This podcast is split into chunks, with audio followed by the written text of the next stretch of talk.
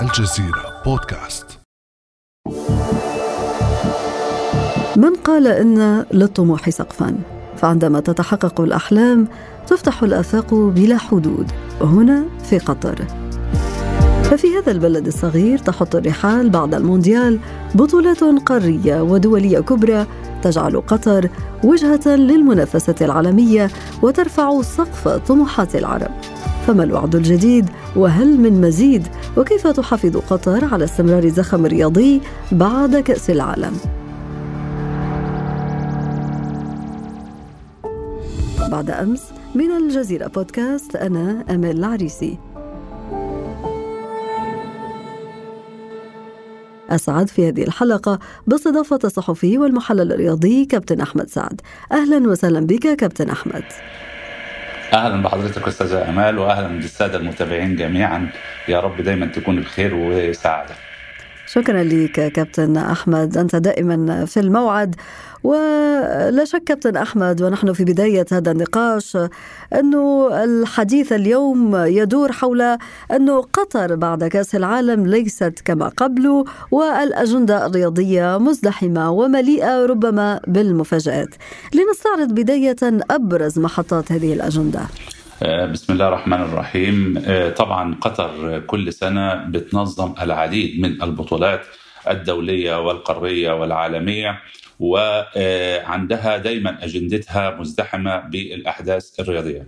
السنة دي قطر منذ آه، بداية هذا العام 2023 أعلنت اللجنة الأولمبية القطرية عن الرزمانة بتاعتها لهذا العام واللي بتتضمن 81 بطولة منها 14 بطولة عالمية و23 بطولة دولية في مختلف الألعاب والرياضيات آه، الحقيقة آه، قطر إحنا دلوقتي بنتكلم في الشهر الثالث من عام 23 ونظمت حتى الآن آه، ما يزيد عن أربع بطولات ما بين بطولة بطولات تنس للرجال والسيدات وبطولة طايرة للصفوة اللي هي بطولة عالمية وبتضم أحسن 11 فريق على مستوى العالم. فده لسه وإحنا في بداية العام وقطر أمامها الكثير من الأحداث الرياضية الكبرى عندها في شهر مارس بطولة العالم للجمباز عندها البطولة العالمية للجولف عندها كأس العالم للرماية. ثلاث بطولات عالم في شهر واحد ده آه، حجم ضخم جدا.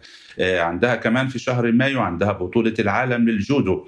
آه، وبعد كده عندها بطولات دولية بطولة قفز الحواجز المؤهلة لأولمبياد باريس 2024 وعندها بطولة الجائزة الكبرى للسلاح والدوري الماسي لألعاب القوى. ده بخلاف البطولات اللي على الصعيد القاري قارة آسيا.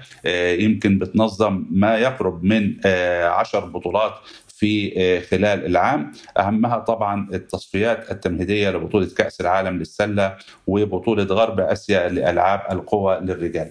فبالتالي قطر دايما عندها الكثير من البطولات وقطر الحقيقة النجاح بتاعها آه، في تنظيمها لكل الأحداث الرياضية دايما بيخلي الاتحادات الدولية بتسعى بمنتهى القوة إنها تقنع قطر باستضافة وتنظيم هذه هذه الأحداث.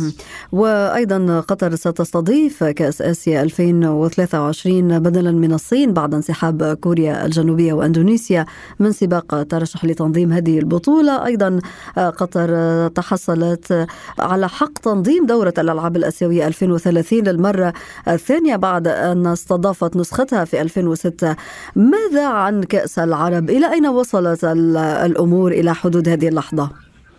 آه، الحقيقة كأس العرب كان في اجتماع مؤخرا للاتحاد الدولي في الجمعية العمومية الدورية بتاعته واللي أعلن فيها تنظيم السعودية لبطولة كأس العالم للأندية 2023 وأعلن فيها تغيير نظام بطولة كأس العالم للأندية اعتبارا من نسخة 2025 آه، ما جابش سيرة الحقيقة بالنسبة لبطولة كأس العرب. أنا لا أستطيع أن أجزم إن بطولة كأس العرب اللي نظمتها قطر آه، قبل بطولة كأس العالم ممكن تقام آه، مرة أخرى. وأعتقد ربما لن تقام مرة أخرى.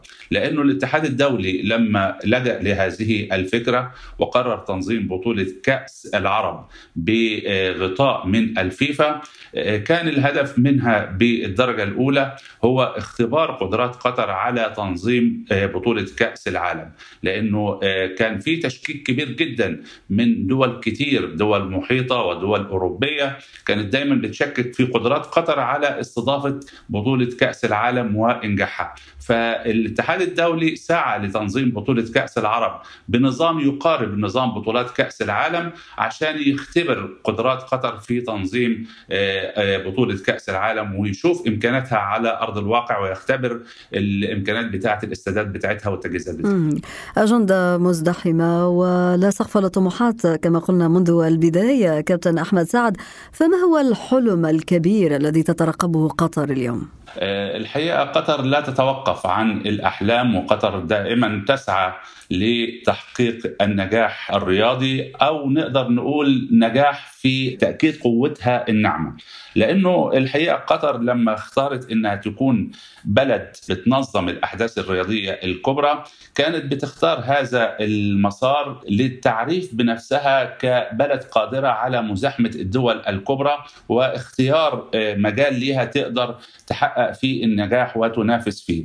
كان لابد قطر إنها تختار لها مجال تقدر توجد بيها أو توجد بها ثقافتها وحضارتها في المجتمعات المختلفة. فاختارت إن هي تخطو في هذا الطريق وحققت فيه نجاح كبير جدا وأصبحت الرياضة وتنظيم الأحداث الرياضية في قطر بتمثل قوة ناعمة كبيرة جدا لقطر وأصبحت هذه الأحداث الرياضية جزء من قوة قطر الناعمة كمان من قوتها أيضا اللوجستية. قطر برضو قدرت تحقق على الصعيد السياسي والجغرافي والتاريخي العديد من الإنجازات الكبرى. كمان الحقيقة برضو على الصعيد الإعلامي بالنسبة للرياضة مجموعة قنوات بي إن سبورت قدرت قطر برضو تنافس بها القنوات والمحطات العالمية. فبالتالي قطر الحقيقة بتحقق نجاحات كبيرة في شتى المجالات وليس بس فقط في تنظيم الأحداث الرياضية.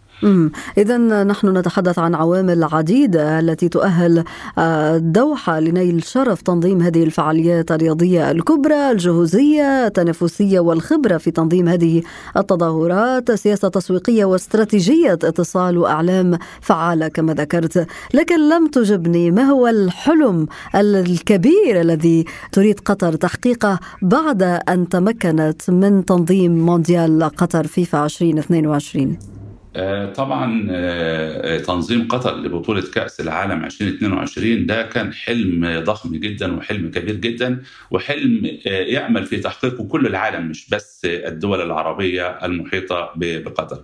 وإنما هناك أحلام أخرى بالنسبة لقطر تتطلع لتحقيقها في الفترة اللي جاية على رأسها بطبيعة الحال تنظيم أولمبياد 2036 آه كان آه مسؤولون في آه قطر أعلنوا من فترة إنه آه قطر بتستعد للتقدم بملف لتنظيم آه حق تنظيم أولمبياد 2036 وإذا لم تنجح في هذا فهتسعى لإنها تنظم 2040 40 وأعتقد إن قطر بعد النجاح الكبير اللي حققته في بطولة كأس العالم سهل إن شاء الله إن هي تفوز بتنظيم بطولة بدورة ألعاب 2036 لأنه قطر لا ينقصها أي شيء لتنظيم هذا الحدث الكبير.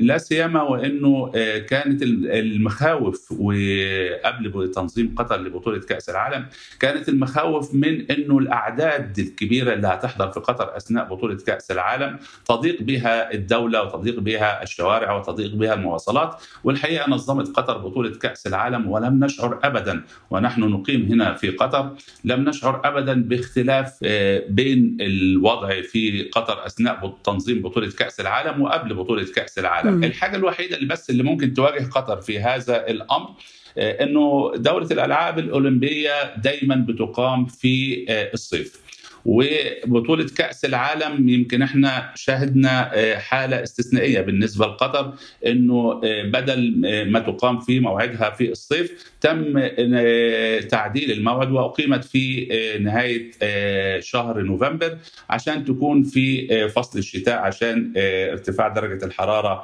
في الصيف. فده أعتقد إنه ده يعني هيكون تحدي جديد بالنسبة لقطر إذا ما سعت أو نجحت في الفوز بتنظيم دورة ألعاب أولمبية 2036 أو 2040 وطموحات قطر التي تحدثت عنها كابتن أحمد والتي ربما قد تحمل مفاجآت كما ذكرنا رفعت أيضا سقف طموحات العرب. فهل يبعد هذا الأضواء برأيك عن قطر ويسحب منها بساطه الرياده؟ نجاح قطر في تنظيمها للأحداث ونجاحها في مشروعاتها عموما ده بيسبقه تخطيط وإعداد جيد جدا. والحقيقة فكرة التخطيط الإداري والإعداد الجيد هو الأساس في النجاح، الناس دايما بتبص للنهاية في النجاح، يعني الناس اللي بتبص لقطر بتبص إن قطر نظمت بطولة كأس العالم وإزاي نظمتها في أثناء تنظيم بطولة كأس العالم، لكن ما حدش هينظر لقطر في إزاي رتبت لتنظيم بطولة كأس العالم وإزاي عملت حساب كل كبيرة وصغيرة، وده الحقيقة اللي بيميز قطر عن أي دولة ثانية ويميز أي إنسان عن غيره، أي إنسان الحقيقة بيكون عنده رؤية وعنده خطة وعنده ورقة عمل بيعرف يحطها ويشتغل عليها وينفذها طبقا لاولويات ومواعيد وجداول.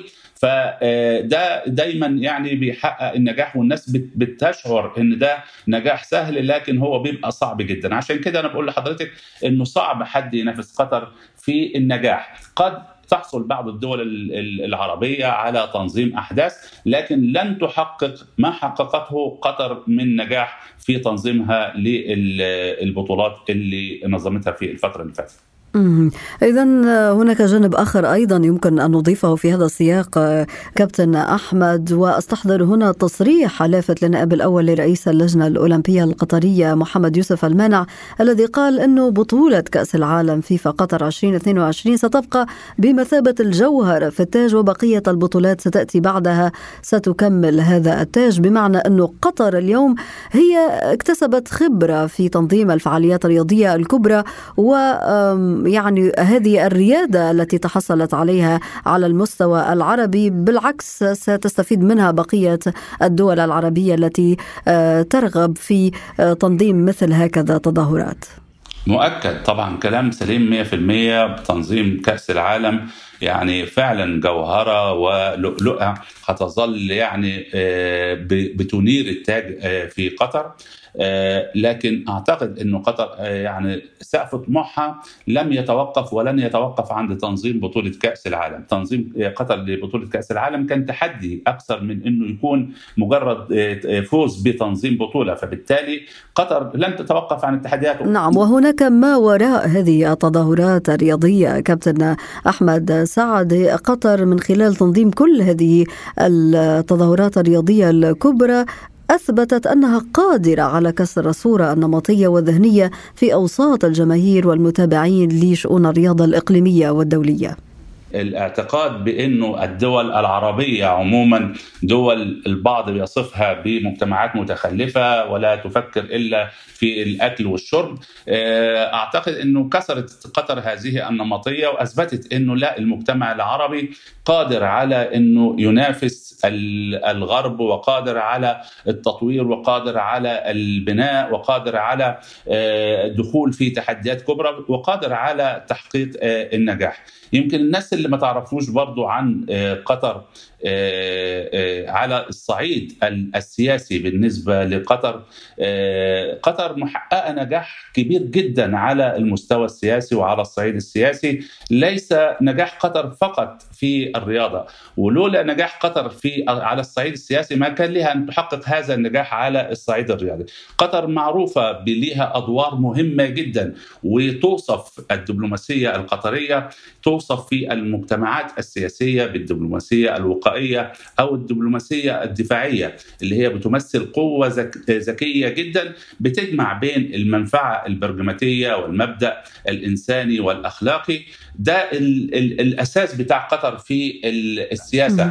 قطر موجودة في المجتمعات وبنشوف قطر دورها في المصالحات اللي بتحصل بين أطراف متنازعة وبينهم مشاحنات ضخمة جدا في دول كبيرة جدا بنشوف لض... فبالتالي قطر الحقيقة موجودة موجودة وبقوة مش بس على الصعيد الرياضي وإنما أيضا على على الصعيد السياسي وعلى الصعيد الإنساني وعلى الصعيد الاجتماعي. ورغم كل هذه الطموحات التي لا تنتهي والأحلام الكبيرة لقطر على مستوى تنظيم التظاهرات الرياضية الكبرى كما قلنا هناك تحديات كبيرة لا زالت موجودة في ظل التنافس واحتدام المنافسة اليوم على المستوى العربي نتحدث إضافة إلى المستوى الدولي. في الختام كابتن أحمد نقول ما أحلى جني ثمار الاجتهاد كما قال المتنبي على قدر أهل العزم تأتي العزائم وتاتي على قدر الكرام المكارم. بالضبط صحيح. ودايما إن شاء الله قطر يعني بتدي صورة ناصعة عن المجتمع العربي الإسلامي. قطر يعني اللي قدمته في بطولة كأس العالم. الحقيقة ده انتصار للأمة العربية بأكملها والأمة الإسلامية بأكملها وليس لقطر فقط. كابتن أحمد سعد صحفي والمحلل الرياضي شكرا جزيلا لك. شكرا لحضرتك وسعدت جدا بلقائك أستاذة أمال. دايما نلتقي بك دايما على خير إن شاء الله. بإذن الله. كان هذا بعد أمس.